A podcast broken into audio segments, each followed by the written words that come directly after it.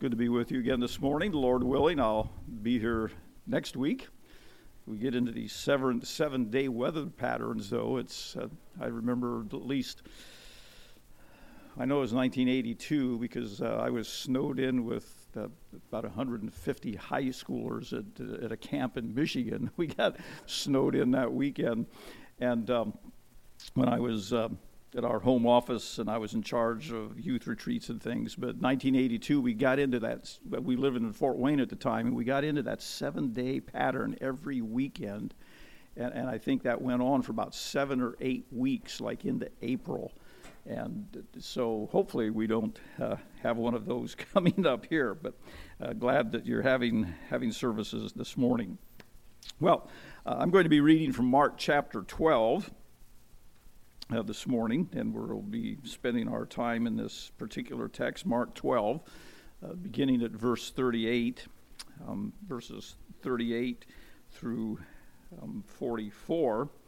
And we'll be paying particular attention to verses, um, let's see here, 41, yeah, 41 to 44, but I'm starting at 38 to set a little bit of the context.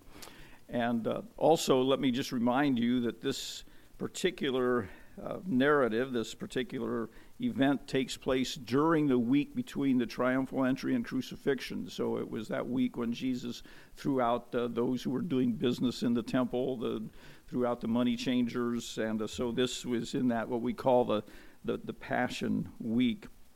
But um, Jesus taught, Beware of these teachers of religious law, for they like to parade around in flowing robes and receive respectful greetings as they walk in the marketplaces. And how they loved the seats of honor in the synagogues and the head tables at banquets. Yet they shamelessly cheat widows out of their property and then pretend to be pious by making long prayers in public. Because of this, they will be more severely punished. Jesus sat down near the collection box in the temple and watched as crowds dropped in their money. Many rich people put in large amounts. Then a poor widow came and dropped in two small coins.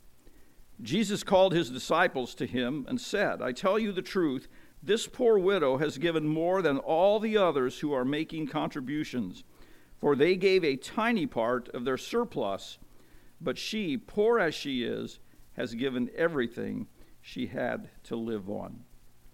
Our Heavenly Father, we pray this morning as we gather and as we submit ourselves to uh, uh, the reading and the preaching of your word, uh, may we also submit ourselves to the doing of it. Pray that I can be clear and uh, concise and correct as we uh, just share together in this text this morning. In Jesus' name we pray. Amen. Well, you've probably heard of surveys that go around asking non church attenders, why don't you attend church? And uh, the typical answer is, and you're probably thinking of it in your head, but the typical answer that they give is because churches are always asking for my money. That's the reason that they give for not attending church. Uh, Actually, church is about the only place where that accusation is heard that they're always asking for my money. Uh, imagine someone saying, I am never going to go back to Chick fil A because they're always asking for my money. Or I'm never going to go back to Costco because they always want my money. Or I'm never going back to Walmart because they're always asking for money. Or you fill in the blank. So, really, churches are about the only place where that accusation is I'm not going to go back there because they're always asking for money.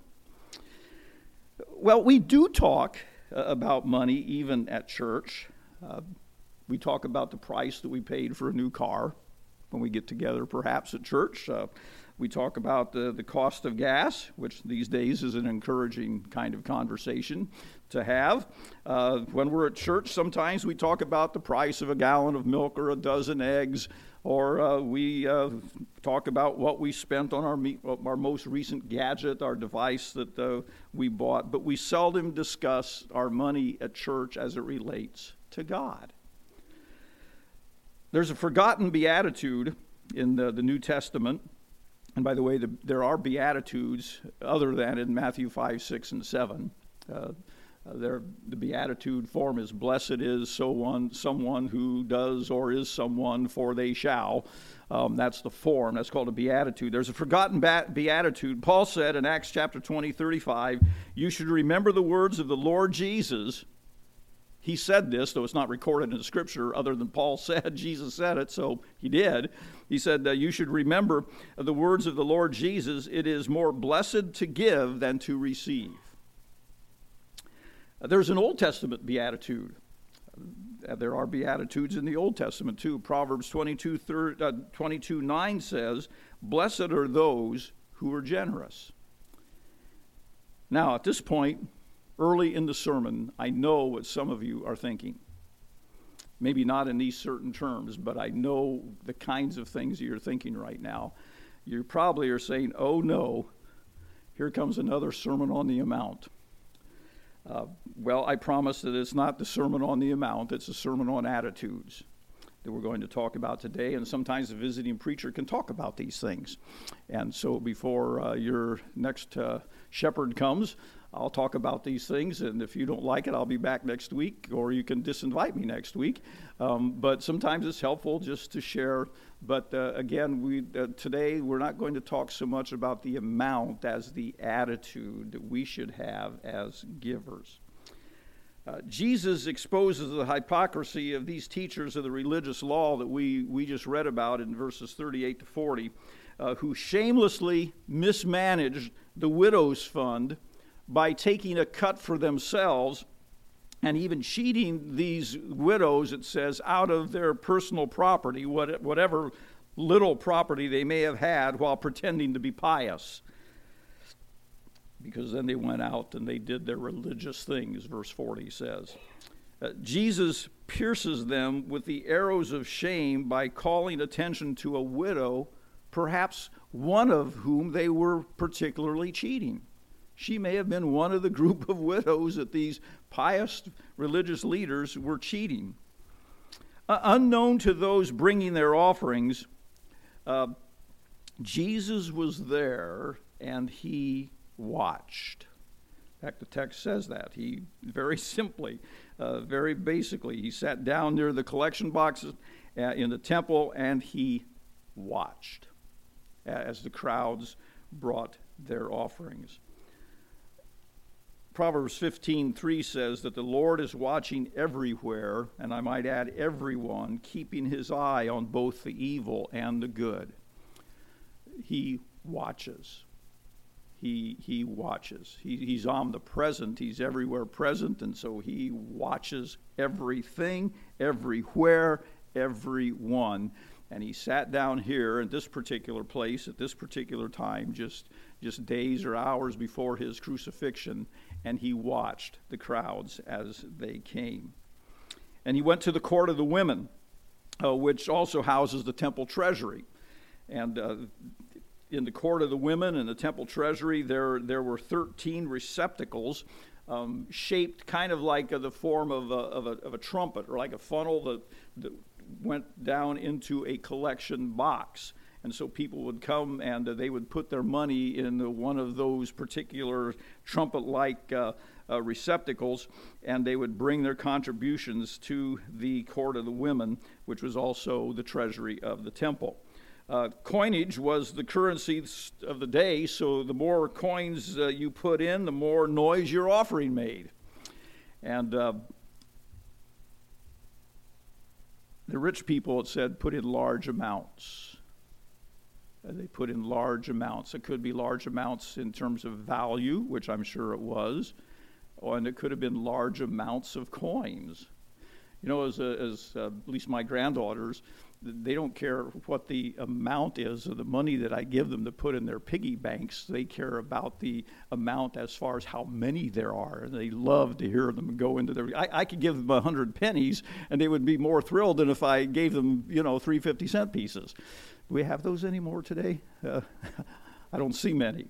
So, the, whatever it was, they put in large amounts, and the text says they gave uh, out of their surplus. So, it was probably large amount in value as, as well. Their many coins would have made quite a clatter. Um, like a, a, coin counting machine, perhaps. I don't know about you folks, but I have a jar where I just throw all my extra change, and after it gets so full, Joy takes it to, to the bank and they put it in, and it's a it's a branch bank near our house, so we can hear it going clang, clang, clang, clatter, clatter, clatter, and it just makes a lot of noise because there are a lot of coins. Well, that's what was going on. They were putting a lot of their coins uh, into these uh, bronze funnels, and, and it was making all sorts of clatter. Jesus was watching, and a poor widow came up. And the text tells us that she dropped in two small coins, or two lepta, um, some of the translations say and her two coins only made a clank, clank. In fact, with all the clatter going on with all of the other coins, because he said he watched the crowds of people as they brought the offering, uh, her clank, clank may have not have even been heard. Uh, she gave two lepta. One lepton uh, is the smallest, was the smallest coin in circulation. So if we think in terms of our, our currency, a penny uh, is the smallest coin in circulation. She bought, brought the two smallest coins, or in, in our case, two pennies, and, and put them in. a lepta, or, or, a lepton, one lepton was worth about 1 64th of a common laborer's daily wage, or about five minutes worth of daily wages in, in, that, in those days. That's what the one of those coins was worth. So she basically, in terms of, of uh, comparison to the money of the day, she pretty much put in 10 minutes worth of what uh, the daily laborer would get for um, his work.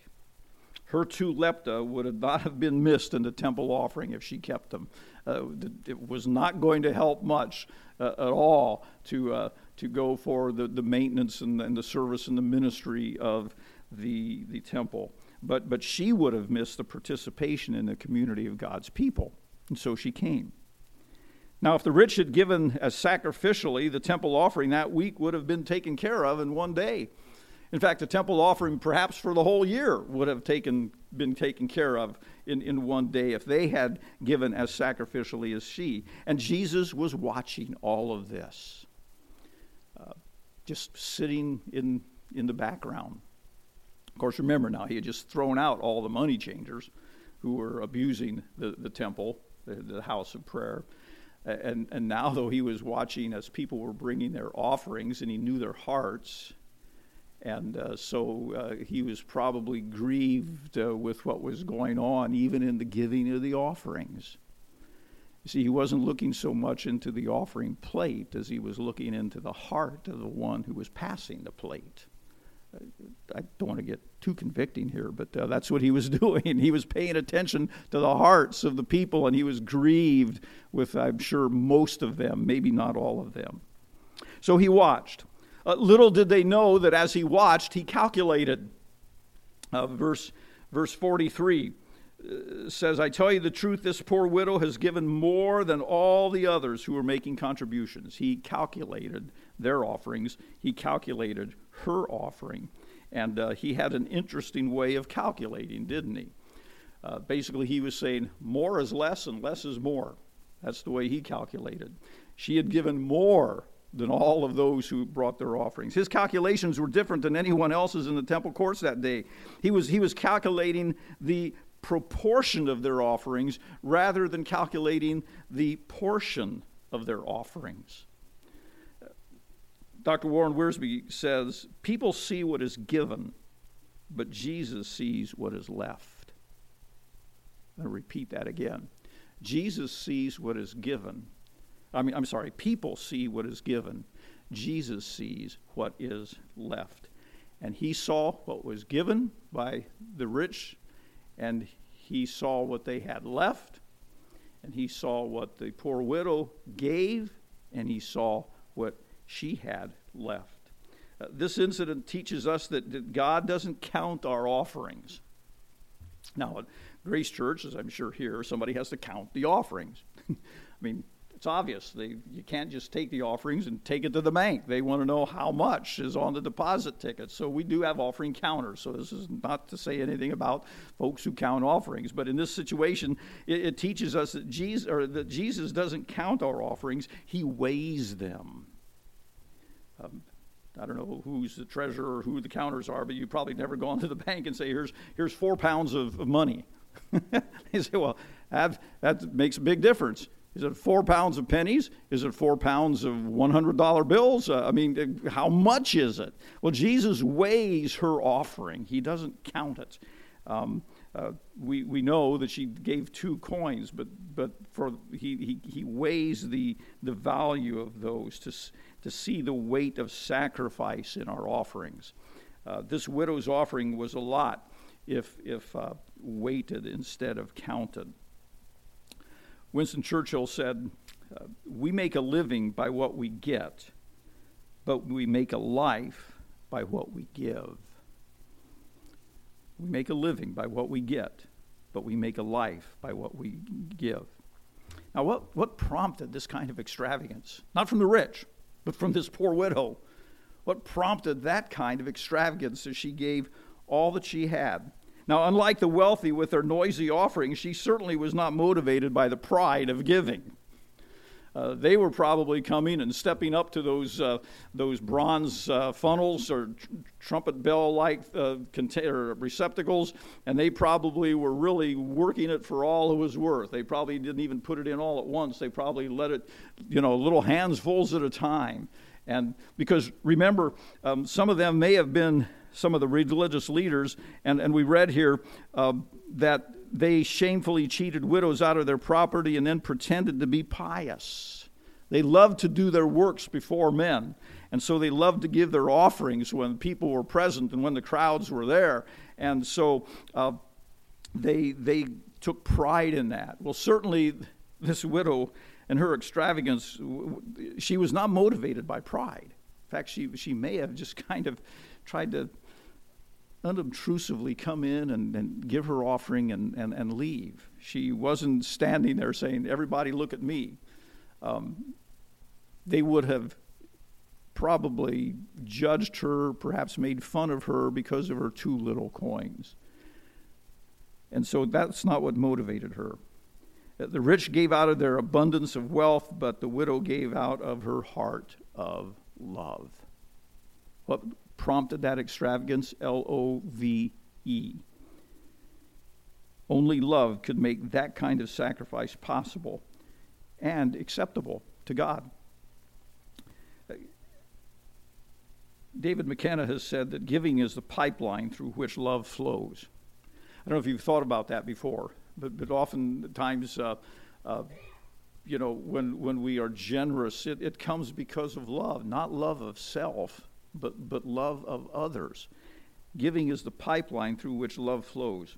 Uh, the, the, size of the gift counts for less than the size of the heart. And, and this, this widow had one huge heart. And the others who were giving a lot of their money had very small hearts. God wants the giver's heart as well as he wants the giver's gift. See, in a, in a, couple of days after this event, Jesus was on his way to give his all on the offering box of the cross, which was also prompted by love. Uh, only that kind of love could make this sacrifice possible of his death on the cross, his sacrifice on the cross. And only love could, could make that kind of sacrifice possible and acceptable to God. And it was love that made this widow's offering acceptable to God. Uh, so called little gifts, which are small uh, in, in, terms of uh, human evaluation may eclipse those gifts that have value into the millions of dollars. In God's sight, probably not in man's sight. So even the poorest among us these days can make a worthy offering to God that is acceptable to Him. So he watched and he calculated in a much different way than anyone else would have. And, and then he called his disciples over to him and he commended this widow. Verse 44 said, Her gift is far more valuable than any that are being given here today. Everyone else put in something from what they had to spare, but she, in her need, had nothing to spare. She put in all she had, everything she had to live on that day. Uh, the rich didn't give up anything to make their donations, really. Uh, they didn't have to buy less expensive clothes. Uh, they weren't going to have to eat out less, or they weren't going to have to drive their donkey another year before getting a new one. Uh, they had plenty left over for all of those things. It said he, they gave out of their abundance, out of their surplus.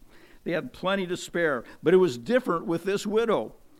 Her two lepta made very little difference in the daily collection, but it made a huge difference in her daily living. She gave up her daily bite of bread, her daily sip of milk, her daily morsel of honeycomb. It was all she had to live on until she could earn a little more to meet her frugal needs, perhaps the next day. She was counting on God for her daily bread. That sound familiar? Give us this day our daily bread. She lived day by day, day to day, and she depended on God day to day. Uh, the lesson of the manna in the Old Testament is exactly that trust God to provide enough for each day. And that's what she did. When it said that she gave all she had, uh, she perhaps was going to be able to make a couple of more lepta um, and uh, maybe be able to buy some, some food for the next day. Uh, give us this day our daily bread that, that takes on a new meaning for her that it doesn't for us. Um, for me, who stock our shelves with so much food that we sometimes have to throw it away because of spoilage. um, the, these last two weekends with the, with the weather forecast and the, and, the, and the snow, and uh, if you went to the grocery store, you saw how many people were going to the grocery store, and uh, maybe it was for some spoilage kind of things, milk and things. But I told Joy, I said, we have enough food in this house. We can survive for more than a month if we get really creative about it. we have so much we actually throw it away. But her offering did not make a lot of noise nor a lot of difference, at least not as much as an offering, uh, the offerings of the rich. What made her offering distinctive was its lack of noise and its lack of difference that it was going to make. But from the two clanks in the treasury trumpet comes this response from Jesus She has given more than all the others. But this was not passed from Jesus on to the widow. The, the widow doesn't even know that he's watching. She doesn't know that he's calculating, and she doesn't know that he's commending. So it wasn't passed on to her. This was something he said to the disciples. Uh, she didn't know any of this as she left the temple courtyard that day. Uh, she didn't know that Jesus had watched her, had focused on her, and uh, what he had said about her, because he refused to mar her pure devotion and love and sacrifice of her gift with any sorts of words of praise to her. But, but the fragrance of her deed of devotion that she did, like the fragrance of Mary's perfume, has lingered in the church down through the centuries. People mention the widow's mite, you know the story. She's nameless, even. We don't know her name. she, she appears once, briefly, for a few verses. And what she has done and what Jesus said about her has lingered for all of these centuries when she reached her father's house in heaven, she received her rich reward. I'm convinced of it. No one was going to name a building after her, um, but Jesus and his Father look at the giver's heart, remember? And though the world may not take note, the record of all the faithful and loving giving and service is, is kept in heaven. You may not think that anybody's taking note of what you're doing, what you're saying, what you're giving, and that's just fine. that's just wonderful. But Jesus and his Father are taking note for a rich reward in heaven. The rich were still rich after they deposited their sizable offerings, but how rich this poor widow's reward must have been in heaven. Can't imagine it. And uh, she, of all people, would have received a well done, good, and faithful servant. So the next time you think you can't afford to give, remember this nameless widow. because of her love for God, she decided she couldn't afford not to give. Now, we're, not saying here that we all have to go um, back to our homes today and tomorrow go to our bank accounts and, and uh, you know, collect all of our stuff and sell it, and next Sunday bring everything that we have.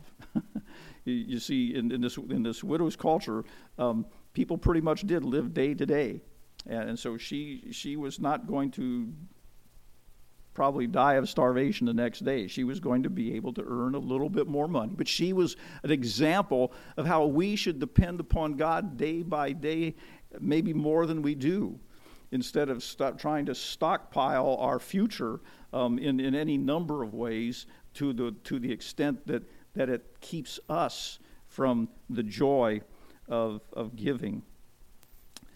There are three giving attitudes. Um, I think uh, pretty much takes sums it all up. Whether it's giving of our time, whether it's giving of our of our talents, our abilities, whether it's giving of our resources, our money, our our commodities, whatever. There are three giving attitudes. The first one, and it's the lowest one, is grudgingly. Okay, I'll give because I have to. The second one is dutifully. Okay, I'll give because I need to. And the third one, the highest, is joyfully. I'm going to give because I want to. That was the widow. I want to. There were probably plenty of those people in the temple courts that day that were on the grudging part. I'm going to give because I have to. The law says I have to. Or some, well, I, I need to. I need to be seen. I, I need to have my reputation um, elevated a little bit in the community, so I need to. But this widow said, I'm going to give because I want to. I know which attitude fits her. Uh, which attitude best fits you? Um, in your approach to your stewardship. I remember Pastor Milo Nussbaum, founding pastor and longtime pastor of Grace Church, where, where uh, we sat under his ministry for many years, and uh, where I had the privilege of uh, uh following him when he retired. I, I remember him making uh, five comparisons between a tithe and generosity. He said that the tithe is determined by what you have received. In other words, I've received X number of dollars, and the tithe is 10%. So if I receive, when I was a kid, when I received a dollar for my, for my uh, allowance, I was taught 10 cents went into the church bank. Uh, if I received $100 or something, $10 went to the offering. The tithe is based upon what is received. Generosity is determined by what you keep. Okay? Tithe is determined by what you receive, generosity is determined by what you keep. The second comparison the tithe is motivated by duty, that's the dutiful giving. Generosity is motivated by love. Third, the tithe is measured by a formula 10% by the way, the Old Testament tithe and then all the other offerings added on, they were at about 30% minimum when it was all said and done because of the, some of the annual tithes and the semi annual tithes and so forth. But the tithe is measure, measured by a formula, generosity is measured by sacrifice. So some of the rich perhaps were giving a lot of money based upon the tithe, based upon the formula. 10%, but they had a lot left over. Uh, the widow's uh, generosity was measured by sacrifice. Fourth, the tithe is a matter of the head, and generosity is a matter of the heart. And fifth, the tithe asks, How much of what I get can I keep? Generosity asks, How little should I keep? It's tempting to adjust our giving to our living instead of adjusting our living to our giving. Those folks there in the temple courts, uh, that, those, the, that day when Jesus and the disciples were there, probably were adjusting their giving to their living. I need to keep so much to uh, keep my lifestyle up. The widow was adjusting her living to her giving. I don't need this today. I've had all that I need, and I don't need this for today. I wonder if God will say to me one day, Doug, you gave too little. Or instead, might he ask or say, Doug, you kept too much? Will he ask me if I gave too little, or will he ask me the penetrating question, Have I kept too much? You see, the better question to ask than what percent should I give is how can I manage my lifestyle so that I can keep less and be generous with more. That, my friends, is a matter of the heart. Lord, thank you for the simple lesson of what we might say would be a simple lesson from this simple woman. And yet, as we put it in the perspective, in the context of how Jesus saw what she did and saw why she did it, um, she wasn't a simple woman. She was a fully devoted follower of the Lord. And it's difficult sometimes, Lord, to discuss our money because, in perspective of this widow, we have so much. And uh, I know personally, at least, I, I want to hold on to as much as I can. And yet, Lord, uh, you give us the joy of giving. And uh, you, you help us uh, to understand things uh, as we read these kinds of things in the Bible. Many times I've had buyer's remorse for the things that I've purchased. And yet I really can't think of times when I've had giver's remorse when I've been generous. And so, Lord, just help me personally to experience the joy of generosity more and more. And I pray that for uh, our brothers and sisters here today. Um, may you just help us to discern your will um, for the things that you've entrusted us to steward. In the name of Christ we pray. Amen.